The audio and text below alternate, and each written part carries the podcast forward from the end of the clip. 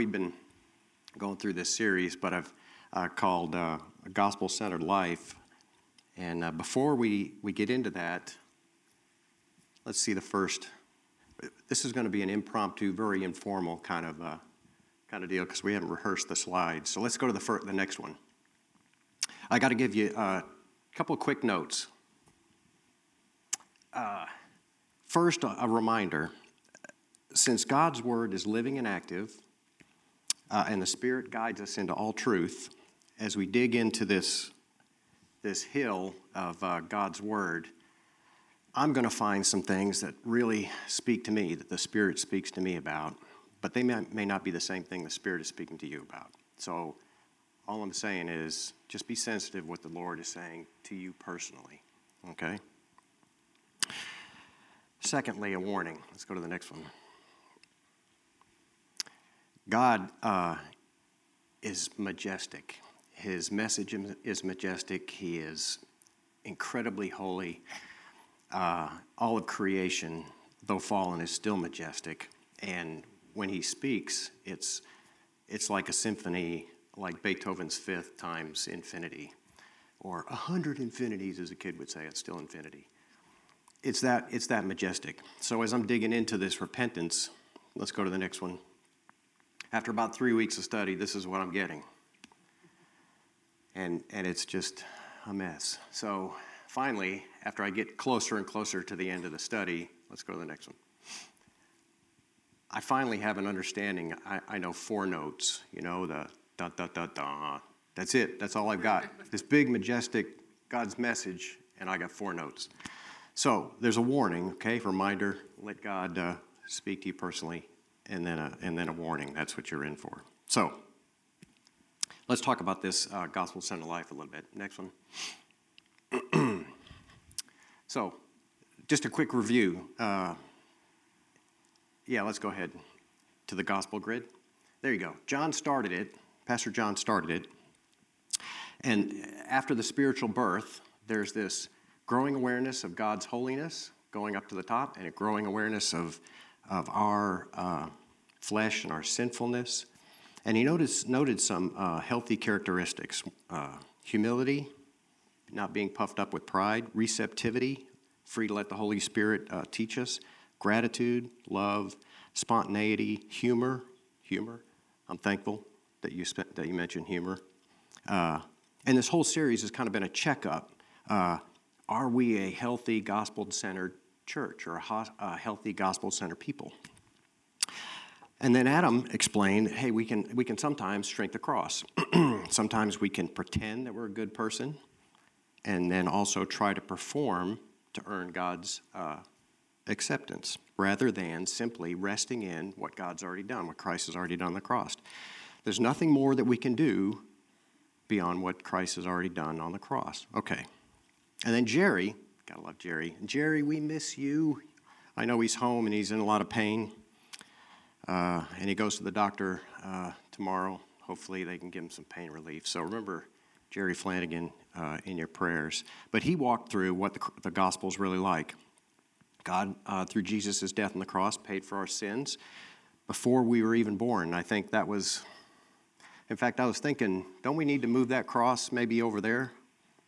Isn't that where about Jerry put the, put the cross way back when? And then also, God credited, uh, credited Jesus' righteousness to us. So our debt was paid, and then so we weren't just uh, level, we were above level. We, were, we had the righteousness of Christ. So Jerry walked us through all that. And we also learned that maybe dancing was the unpardonable sin. We're not sure. He's still, he's still unsure of that. And then John last week explained uh, the difference between law and gospel. Law requires us to do something, and we were kind of had our let's just kind of be on the lookout when, when we're trying to follow a rule. and the gospel tells us something's already been done. God's already, grace has been poured out. So let's live in, in the gospel. Let's live in grace. Okay, so the next piece of the puzzle is Orvalina. I told Marcia, we're going to be talking about Orvalina. She said, What? I said, We're going to talk about or- Orvalina. She says, Who? Orvalina. I've never heard of Orvalina. Good, that's why I named her Orvalina. How does repentance figure in to this gospel centered life? And so let's start with this lady. This lady uh, has never had the gospel preached to her. Uh, she's not a psychopath and she's not an atheist. She's just a normal person, uh, but she doesn't know God. And this is just Orvalina, it's not anybody in particular. But Orvalina thinks to herself, she starts off thinking to herself, hey, I'm okay. I'm not great, but I'm not too bad. Uh, and God, if there is one, I mean, he's better than me. In fact, he's the top of the good, right? Of course, God's already said, hey, there's a way that seems right to a man, but its end is the way to death. So, but she doesn't know that. She's never heard the truth. So let's look at a few events in her life. Orvalina moves away from home. Life and work aren't fun, friends are hard to come by, not much hope for things changing. And late at night, she's alone in her apartment. Emotions begin to get the best of her, and Orvalina thinks to herself, oh, no one cares about me. Therefore, I must not be as good as I really think I, was, I am. And even God, if there is one, doesn't seem to care. Therefore, God must not be as good as I thought he was. Pride, pride uh, tends to puff us up. Humility, of course, tends to bring us a little bit lower. poor Orvalina, if anybody, if somebody had just shared the gospel to her, I remember um, being on the board of directors about 30 years ago. Uh, uh, a place called Samaritan Inn. It was a homeless shelter back in uh, north of Dallas. And one of the board members had said, Hey, listen, you cannot witness to anybody of these, these folks because they're too downtrodden, uh, because they might just accept Christ. Okay. And it just frustrated the stew out of me because, we, I mean, tracts. You can have a tracts, but you can't initiate a kind of conversation. Yeah, I didn't spend a long time there. But God definitely uh, brings us low to get our attention. But then a couple of good things happened to her. Let's go to the next slide. She finds that special someone and gets engaged. Her boss thinks she's doing a great job and she gets a promotion. Yay for Orvalina. So Orvalina thinks to herself, someone cares about me, therefore I must be okay after all. My boss thinks I'm good, therefore I must be even better than I thought. And God, if there is one, hmm, must be better than I thought after all. Okay, so we see the progression here as she goes, he, God goes, right? Let's go to the next one. Many years later, after she's happily married, no kids yet, the wheels fall off the bus and her mother in law moves in with them. Apologies. I mean, everybody's different, right? People are different, mileage may vary. So Orvalina thinks to herself, This is my payback for some sin in my life. Therefore, I must be worse than I thought. And God, if there is one, must hate me. Therefore, he's clearly not very good. Right. Orvalina is now very unhappy. Next slide. But then Orvalina realizes hey, wait a minute. I'm doing a good thing here. I'm enduring this hardship. Now, I'm not saying mother in laws are hardships, okay? I'm just saying in this particular case, that's what she's thinking. Therefore, I must be better than I thought, right? But God, if there is one, he's still cruel. Therefore, he's still not very good. Again, she's not she's not saved. She's never heard the gospel, right? Years go by, let's go to the next slide, and then the worst thing imaginable happens and she becomes seriously ill. So, Orvalina thinks to herself, "Oh, bad stuff keeps happening to me." She researches every possible cure, no luck. She re- uh, realizes then, I can't heal myself. I literally have no power to control anything. Therefore, I'm not as good. I must be worse than I thought. And God, if there is one, really doesn't care about me. Therefore, He's definitely not good. So, and on her life goes, right? All right. At least for Orvalina, who hasn't heard the gospel. Let's, yeah. Life is centered around her. Circumstances greatly impact how she views herself and God, right? During times of prosperity, when her pride grows, and God, if there is one, uh, is good.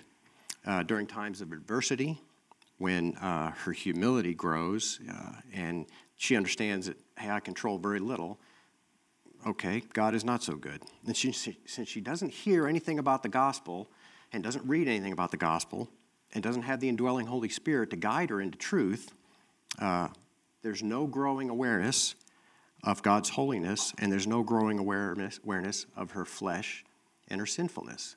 So, so everything tracks. That's not the gospel grid that we've been talking about already. So, in an unsaved, that's what it looks like. All right. Furthermore, right and wrong is relative. After all, she's okay. She's not great, but she's not terrible either.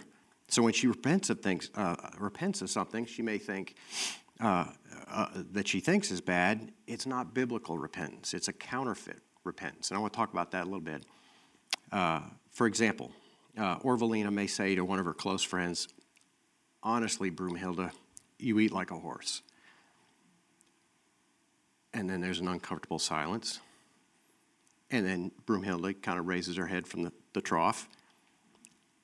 And then Orvalina reacts in a couple ways. and these are a couple, these are some things we really, really need to think about ourselves too, to make sure that this isn't happening in our case as well. For counterfeit repentance, this is not biblical repentance. So, she may have some remorse and say something like, Hey, I'm sorry, I didn't mean that. Will you forgive me? Or, I was just kidding. Can't you take a joke? Or, you know, that's just who I am, you know?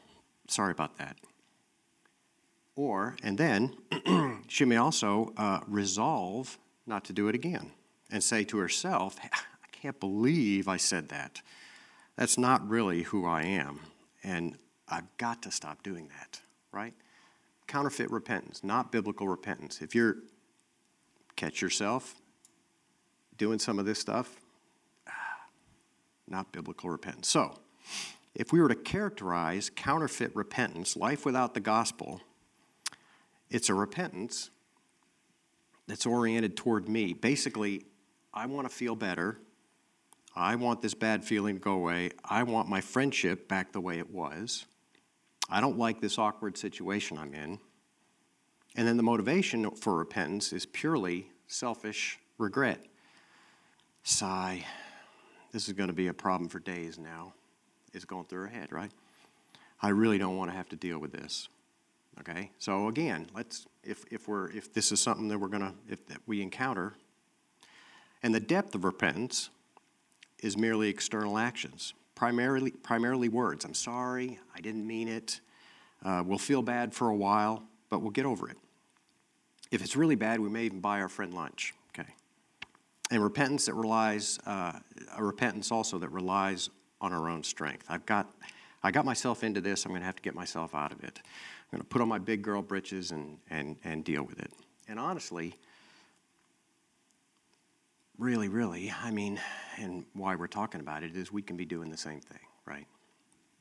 So we can feel remorse. We can say, I'm sorry we can resolve not to do it, and all that's going to lead to is, is a lot of frustration. I'm going to try to be nice. I'm going to try to be humble. I'm going to try to please people, not offend people, da da da da da. And, and it's just miserable. But that's not the God, uh, plan God has for us. So let's talk about biblical or godly repentance. Oh, I thought we would never get there, Dave. Okay. And the reason why I don't want to talk about this, and, and I, I spent a little bit, a little bit more time than I really wanted to deep, deep diving into, into repentance is I, I heard two radio programs in the last couple of weeks, pastors on the radio, and they were just talking about faith or believing, which was great, but nothing about repentance. And in fact, we talked about it a little bit in our, in our small group a couple of weeks ago. Uh, well, is repentance even, how much of repentance is part of the equation kind of thing? So, okay, so the Spirit, as I was really, really struggling, okay, Lord, what do you really want to dive into this. Okay, so repentance is critical, critical uh, in God's kingdom. So let's look. John the Baptist ministry, how does he start it? In those days, John the Baptist came preaching in Matthew 3 in the wilderness of Judea, saying, Repent, for the kingdom of heaven is at hand, right? And then Jesus, in the start of his ministry.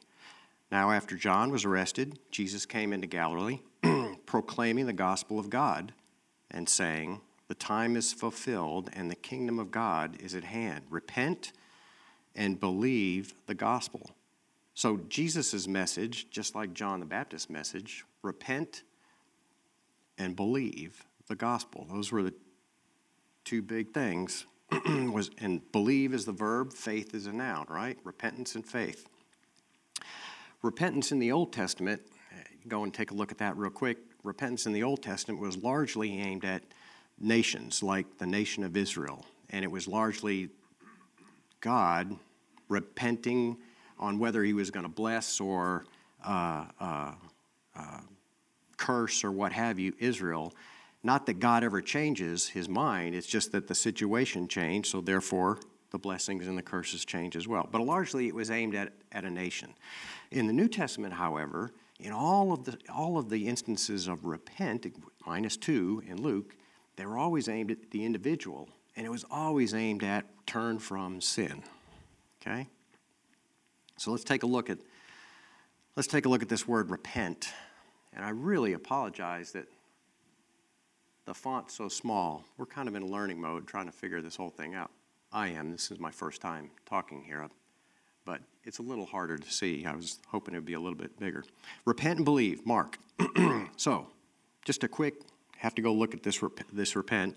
Uh, uh, metanoeo, it's a verb, two words, meta and noeo. Meta, when it's a prefix, always means after, and it implying some kind of change. Noeo means to perceive with the mind. Okay, so literally to perceive afterwards or to think differently after a change of your mind. In the New Testament, like I said, always repenting from sin, with the exception of these two verses in, in, uh, in Luke. So, in each of these two cases, uh, okay, this is going to get, that's okay. This is kind of like a, a shot you get from the doctor and it hurts in the, in the beginning, but it, it starts to get better. So this is really bad right now. You guys are falling asleep, but that's okay. It's going to get a whole lot better because it's going to really make some sense. But the, the, the cases here, there's present tense, active voice, imperative mood. And John's talked about this several times, so don't freak out on me here. Active voice means active, you're going to do it. Imperative, it's a command. But this present tense, right? implies in the Greek that there's some kind of continuing action, right? In the Greek, it's not just a one time thing. So literally, it's I command you to continually repent or be repenting, right? and believe is the same is the same way. Be believing. So really, it's go to the next slide. You could translate it be continually repenting and believing the gospel. So repentance, if nothing else, isn't a one time event the way Jesus saw, uh, spoke it and the way Mark, uh, John the Baptist spoke it. It was a continuing, it was, it was implied that it was a continuous action. Okay, so that leads us to the first point. Biblical repentance is continual repentance, not a one time event, rather, it's a lifestyle. Biblical repentance is continual repentance, it's not a one time event, it's a lifestyle, okay? And that's, and interestingly, you know, the Spirit, the Spirit, uh, like I said, kind of highlights verses and, and impresses upon things to you. And, and so I've got three points. And sadly, those three points are two weeks old. I've got more points now for me personally, but I still just have three for you guys tonight. so, the gospel centered life is a life of repenting and believing, of course, right?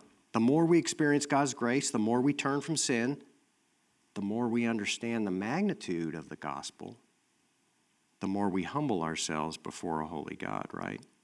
The more we understand the magnitude of our sin, the more we magnify God for his grace. So the gospel grid really, really makes a lot of sense here. All right, let's dig a little bit deeper. Oh, please, no deeper, Dave. Repentance and faith. I always begin at conversion. This is kind of where we wanted, to, where I really wanted to, like a tender seed planted by God, and it grows. Okay, so I hate to do this to you because this is Louis Berkhof. He's a theologian back in the 19. He's a dead guy. He, he, he wrote this book called Systematic Theology. He notes there's two sides to conversion. It'll get better because we're going to get into Ezekiel here in just a minute. Ezekiel, not Ezekiel. There's two, there's two sides to true conversion active, done by God, passive, done by man. So let's go to true conversion. Yeah. Active conversion is the act, and I'll read this and then I'll interpret it. Active is, is the act of God whereby he causes the regenerated sinner in his conscious life, that means his heart, to turn to him in repentance and faith. So God changes the conscious course of a man's life, literally just gives him a new heart. Okay, that's the active part. That's what God's doing. And the second part, passive conversion is resulting of, of this conscious act of the regenerated sinner, whereby he, through the grace of God, turns to God in repentance and faith. And that just means God, a man changes his course. He repents and he walks in faith. Okay? So that was the shot. Okay? So now you got you got that over with. The pain is done. Now it's just going to get a lot, and we'll even see Orvalina for a cameo appearance at the end. Okay? Baptist faith and message. So repentance and faith, per this old guy, uh, Berkhof, says repentance and faith are, are, are a big deal. Baptist faith and message, message, message is our doctrinal position. That's our foundation, doctrinal statement. Regeneration or the new birth is a work of God's grace, is a work of God's grace whereby believers become new creatures in Christ Jesus. It's a change of heart wrought by the Holy Spirit through conviction of sin to which the sinner responds in repentance toward God and faith in the Lord Jesus Christ. Repentance and faith are inseparable experiences of God's grace. So, God changes the heart, man responds with this new heart, a heart of flesh, we'll see here in a second, with repentance and faith. There is no, it's just I believe even demons believe, right? We told we, we know that from, from James, right? Okay, let's go to Ezekiel. The Old Testament is great commentary on the New Testament, and uh, I really love this first part. God outlines his plan for the nation. Like we said, repentance is all, all about nations. In the Old Testament, focused on people groups. In the New Testament, it, it's more individuals here's God, and, and this foreshadows a plan for, his individ, for the individuals in the New Testament, for believers. But uh, verse 23, Ezekiel 36, 23. I will, and this is God speaking, I will vindicate the holiness of my great name, which has been profaned among the nations, and which you have profaned among them. Now he's talking to the, the nation of Israel. And the nations will know that I am the Lord, declares the Lord God, when through you I vindicate my holiness before their eyes. Holiness, holiness, holiness, holiness. All we spent, I prepared a 45 minute lecture kind of thing or teaching thing for the folks in Nepal that ended up going an hour and a half. So I hope we're done by 10 tonight. So, and we talked about the, the high priestly prayer, John 17, where effectively God the Son is just talking to God the Father, and this intimate conversation. And the first thing they're talking about is glory God's glory, His glory, His holiness, His glory. Everything. We are built to glorify God. And if you haven't figured that out yet in your Christian walk, oh, it's a, it's a good thing to figure out early. God's glory, my holiness, and my great name. Verse 26 I will give you a new heart and a new spirit I will put within you, uh, and I will remove the heart of stone from your flesh and give you a heart of flesh. I will put my spirit within you and cause you to walk in my statutes and be careful to obey my rules. Now he's talking to the nation, right? You shall dwell in the land that I gave to your fathers, and you shall be my people, and I will be your God. That's what he wants. I mean, and we'll see it at the very end with Orvalina and God. All he really wants in Revelation, right? he desires to be uh, our God and he wants uh, us to be his people. So, verse 31. After all that, after God changes our hearts, or changes the heart of Israel in this case, then verse 31 then you will remember your evil ways and your deeds that were not good. And you will loathe yourselves for your iniquities and your abominations. Okay, so I'm going to ruin this verse just for a minute. It's Christmas time, right? I will loathe, right? No, Grinch, sorry. When I read that, I was, oh, it's Christmas time. That's going to be bad. You will loathe yourselves for your iniquities and your abominations. So God works in, in, in the nation of Israel. Israel, in turn, is going to see their sin, and that's going to lead to godly sorrow. They're going to repent, they're going to return back to God, and then all of the nations are going to see oh, look at this. Their God is somebody and God will then be, uh, his name will be glorified amongst them. So that's his plan, okay? Well, the same thing can be said kind of ourselves too. Berkhof, oh, another dead guy again. He wrote, uh, True conversion is born of godly sorrow and issues in a life of devotion to God, a change of thoughts and opinions, of desires and volitions, which involves the conviction that the former direction of life was unwise and wrong and alters the entire course of life. Okay, so this is not scripture, it's just a guy, early 1900s. True conversion is born of godless, godly uh, sorrow and issues in a life devotion to God. godly sorrow is beginning of, of repentance. And this tender seed that God's planted, this repentance, becomes a tender plant, okay?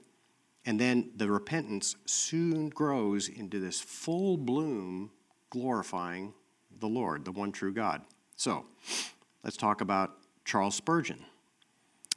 Uh, yeah, let's go to the next one. Spoke, uh, Charles Spurgeon uh, would write out his sermons, and he's, he's a guy, that, another dead guy back in the 1800s. And he wrote uh, about his conversion eh, or his experience in his first early uh, answers to prayers and what, how that impacted him and how God really got a hold of him. He says, I can, dis- I can distinctly, I can distinctly recollect, and this is great, I can distinctly recollect one of the first answers I ever had to prayer. And when I woke to the consciousness that God did really hear and answer my supplication, I tell you, that I loathed sin. I could not bear to do anything to grieve a God who really listened to my cry. Then, when I was delivered out of great trouble and was enriched with very great mercy, I felt, how could I ever have been what I have been? How could I have ever lived as I have lived? Oh, that's pretty, that's pretty small. I'll read it for you. And when I found out that God would continue to visit me with his loving kindness as long as I lived, and that I should be his favored child forever and ever, then did I hate sin more than I had ever done before. I was grieved and I cried out unto the Lord by reason of the bondage I had been under, and I longed to be clean rid of every trace of sin. I do not know that I felt at such times any dread of hell. It was quite the reverse, but I hated, I hated sin because of God's love for me. And that, he says, is the way in which God brings repentance into the hearts of his children. He loves them so much and does so much for them that they cannot continue any longer in sin. It's God's great love compels us to repentance. And so that's the second point. Point two biblical repentance is produced by godly sorrow and centered on God, not ourselves. And this one, this one took me a, a, a few. I mean, I understood it conceptually, but repentance is focused on the Lord, not me. Focused on God, not me. Let's explore that. Gospel demonstrates God's great love for us, his great mercy towards us, his son's great sacrifice for us, and compels us to repent. And not just a conversion, but every time we grieve him in sin, okay, well, that's, that's a no brainer, Dave. Okay, I've messed up, so I'm going to repent. But not just that. More importantly, almost, every time we simply realize our sinful state Even as we're going through and we'll read a verse and we'll realize, wow, I mean, God is holy and I am not. That's repentance too. Instead of remorse and resolve, let's go to the next one. The true repentance causes us to, yeah, let's go to the next slide. True repentance causes us to realize hey, I did do that, right? I did do that. This is who I really am like. There is nothing good in me except Jesus. And then also to repent and turn to God. And again, the focus, let's go to the next one. The focus, note the focus. Lord, I have sinned against you. Lord, forgive me. Lord, you are my only hope, Lord. So, as we continue to live in the light of the gospel, and that's what we've kind of been talking about this whole time, how does this gospel affect us? uh, and, and how does it impact us? And now, how does repentance all work in this? But as we continue to live in the light of God's grace in this gospel, this kind of repentance, where it's God focused, uh, becomes more normal. It occurs more frequently, it comes uh, uh, more quickly. We stop being surprised by our sin. Uh, we more quickly agree with God uh, that we really desperately need a Savior. So let's, uh, in the Gospel of Luke, chapter 15, there's a, you know, this is the, this is the example of repentance with a prodigal son, but, and, and everybody knows the story. But Jesus is eating with sinners, right? Pharisees and scribes are, uh, are, are complaining about him eating with sinners. So Jesus responds with these three parables, and we're only going to talk about one, to explain the joy when even one sinner repents and turns to the Lord. and one, of course, is prodigal son. So the son demands, hey, give me my part of the wealth. Uh, and then he goes off to a, a far land and he wastes everything, right? So we pick up in verse 14. And when he had spent everything, a severe famine arose in that country, and he began to be in need. So he went and hired himself out to one of the citizens of that country, who sent him into the fields to feed pigs. And he was longing to be fed with the pods that the pigs ate, and no one gave him anything. Now, here, God had really brought him low, right? This is Orvalina, right? I mean, he, he, needed, he needed just pods to eat, the pig's pods. so God has his attention. So John and I were talking about this several weeks ago, but um, God will get our attention. And he wants us moldable, moldable, pliable, uh, quickly respond to the Spirit's leading. But we can get, we can get kind of crusty. We can get kind of hard to shape, hard to mold. Uh, and if God's not able to mold us, He's going to go and put some, some issues in our life to get our attention again. As we get harder and harder, crustier and crustier, it gets the situations can get harder and harder to get our attention, right? We just don't want to get so hard that he's got to smash it rather than mold it, right? So, three verses tell the prodigal's repentance stories. Verse 17. But when he came to himself, in the, in the NS uh, New American Standard, which, like Jerry, I grew up with too my spiritual life, when he came to his senses, but the ESV is a little more accurate, when he came to himself, he said, How many of my father's hired servants have more than enough bread, but I perish here in hunger? So he finally realizes, right? Now that we said that's one of the key things, right? Realizing and repenting and true repentance, right? So he realizes, hey, ah, I did do that. That's who I that's that's who I really am. And then verse 18. Therefore I'm, I'll arise, I'll go to my father, and I'll say to him, Father, now, now look what he says. I have sinned against heaven and before you. Father, I have sinned against heaven and before you. Note the object of his confession. It's all God focused, right? Lord, I've sinned against you. Lord, please forgive me.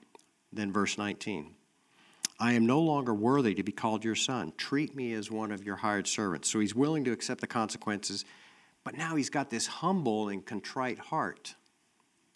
The clay, the clay is now moldable, right? God has him right where he wants him, and he can mold him.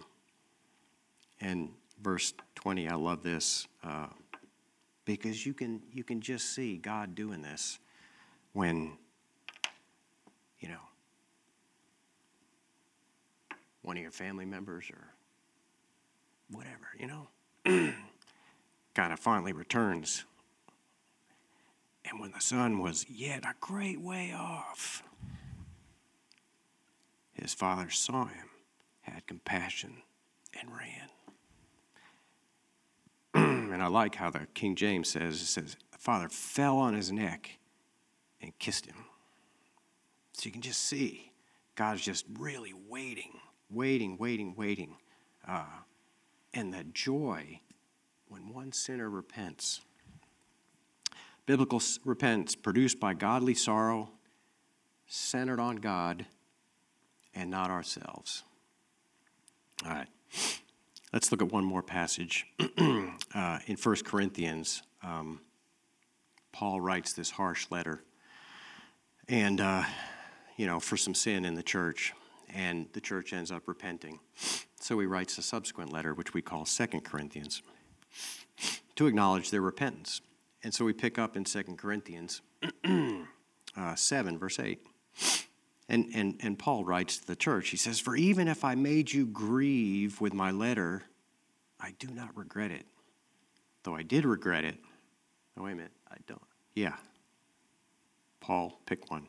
For I see that that letter grieved you, though only for a while. As it is, I rejoice, not because you were grieved, but because you were grieved into repenting. For you felt a godly grief or a godly sorrow, so that you suffered no loss through us. For godly, in verse 10, so for godly grief produces a repentance that leads to salvation without regret. Whereas worldly, worldly uh, grief produces death. For see what earnestness this godly grief has produced in you, or what also, but also what earnest, uh, uh, earnest eagerness to clear yourselves, what indignation, what fear, what longing, what zeal, what punishment. At every point, you proved yourself innocent in the matter. You can, you can hear the, Paul's just look at what God has done in your life as a result of now you realizing your sin.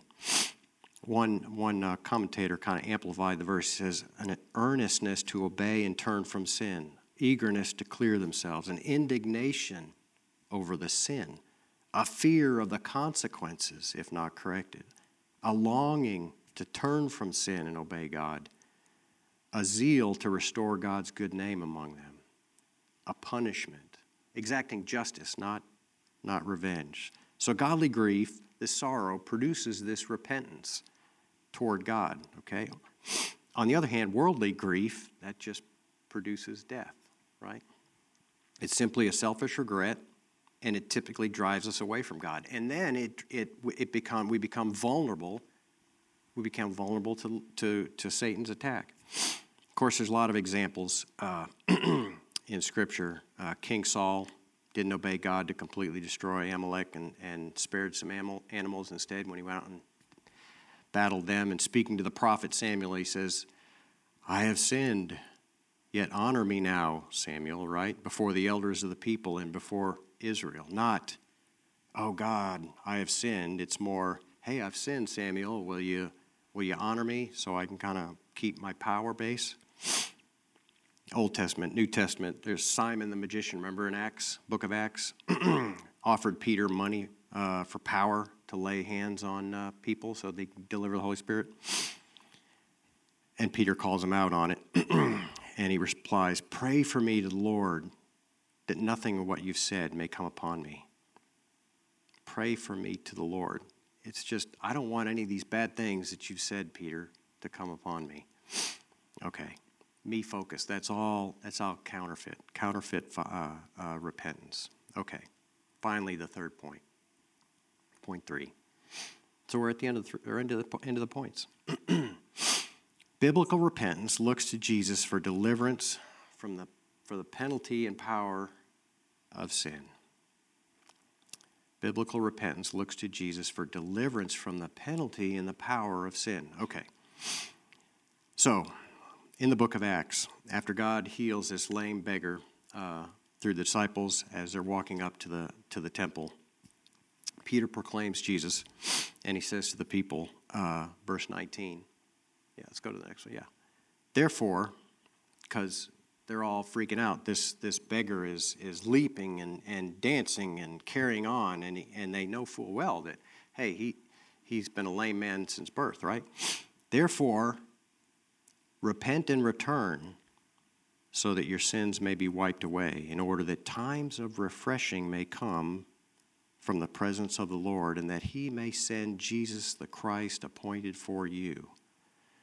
Repent and return that he might send Jesus these times are refreshing. So Christ not only wipes away our sins, Christ, the Spirit of Christ, now dwells in us, right? So we, we're freed from the penalty of the sin because Christ paid for it, but now the Spirit, the Spirit lives in us. And so now we're freed from the power of sin. Okay. In Romans, it says, You, however, are not of the flesh, but in the Spirit, if in fact the Spirit of God dwells in you. Anyone who does not have the Spirit of God does not belong to him. So, the Spirit of Christ sets us free from the cruel bondage of, of sin, the sting of death, and the waiting judgment of God. The gospel places us into the kingdom as heirs so that we're children of God, as kings with God's power as priests so that we intercede on the behalf of others, right? And as ambassadors with a mission to go and make disciples, right? So, okay, summing it up. What is biblical repentance? It's a repentance that's oriented toward God. For you guys, you know, I'm sure you understood that loud and clear, but I had to be reminded of it. You know, Peter says, "I'm going to stir, stir, steer you, stir you up in remembrance of some things." Well, I had to be stirred up in remembrance of these things, repentance towards God. God's our object. Then motivation for repentance is we dishonored God. We are grieved for offending God, for dishonoring God's name, for harming God's work among those we know for taking the gospel and Jesus' sacrifice too lightly. And then the depth of repentance. Counterfeit, it's I'm sorry, it's all words, but in true repentance, it's of the heart. Clean, uh, created me a clean or a pure heart, O God. This is Psalm 51. And renew a right spirit in me. A clean or a pure heart, not a divided heart, a heart that's wholly devoted to God. For the eyes of the Lord move to and fro throughout the earth that he may strongly support those whose hearts are completely his, right? God's just searching for a pure heart, a heart for him. And repentance also then relies on God's power. We're no longer slave to sins, and we're not resting in our own strength, we're resting in his strength. All right. So, what would a Christian Orvalina look like? Well, that looks a little different. you can see her pride going up occasionally, but then God humbles her. And typically, you know, he gets a hold of her with some kind of verse or some Christian uh, brother or sister. Hey, that's not right. And she repents and she gets a little bit humbler, a little bit humbler. Or she may find out something about the Lord. And then her view of God good things happen, wow, God is so gracious to me. And then when bad things happen, well, God can even use me. I mean, He can even use my marriage, you know, to, to proclaim the gospel. Uh, I can even take care of my mother in law. And I'm a, that's an awesome responsibility. And all, I mean, God wants family to take care of widows. But then you see the bump up there on the top. God knows I can't handle this. I mean, there are times when our hey, God takes a, a dip. but we always come back and say, yeah, well, He can strengthen us. So that's a Christian. So the last question is, and then we're, we're done. Thank you, Dave. Why, why does God want us to continually repent? And the answer is, or at least an answer is, because he abides with the humble and contrite of heart. That's what he wants. Isaiah 57, and this is probably one of my favorite verses. For thus says the, the one who is high and lifted up, who inhabits eternity, whose name is holy. I dwell in the high and holy place, and also with him who is of a contrite and lowly spirit, to revive the spirit of the lowly and to revive the heart of the contrite. Let's go to that last picture. So God's maturing us, He's molding us into His image, and each time He's humbling us through this repentance. God hates pride because He's extremely humble. Just consider God the Father, what did He do? he gave His Son to sinful people. How about God the Son? God the Son gave up his glory. And if you go read the first few verses of John 17, he talks about his glory. He gave up his glory and he lived among sinful people. God the Holy Spirit lives in sinful people. You talk about some humility. But God is humbling us so we can dwell with him. And the last tidbit so, but God lives in this high and holy place. And it was it occurred to me this week well, yeah, with all these really, really humble people, they don't sit at the front of the desk. They always sit, you know, take the last seat, not the first seat, right? The greatest among you is going to be the least among you. The children, let the children come. Everybody that's humble. There's my there's my high and holy place with all these humble people down here. Not some oh high and holy place. Dave's amplified version. So, what do we take away from all this? And we're done. True repentance, last, last thing, is continual, it's centered on God, and it looks to Jesus for deliverance from the penalty and power of sin.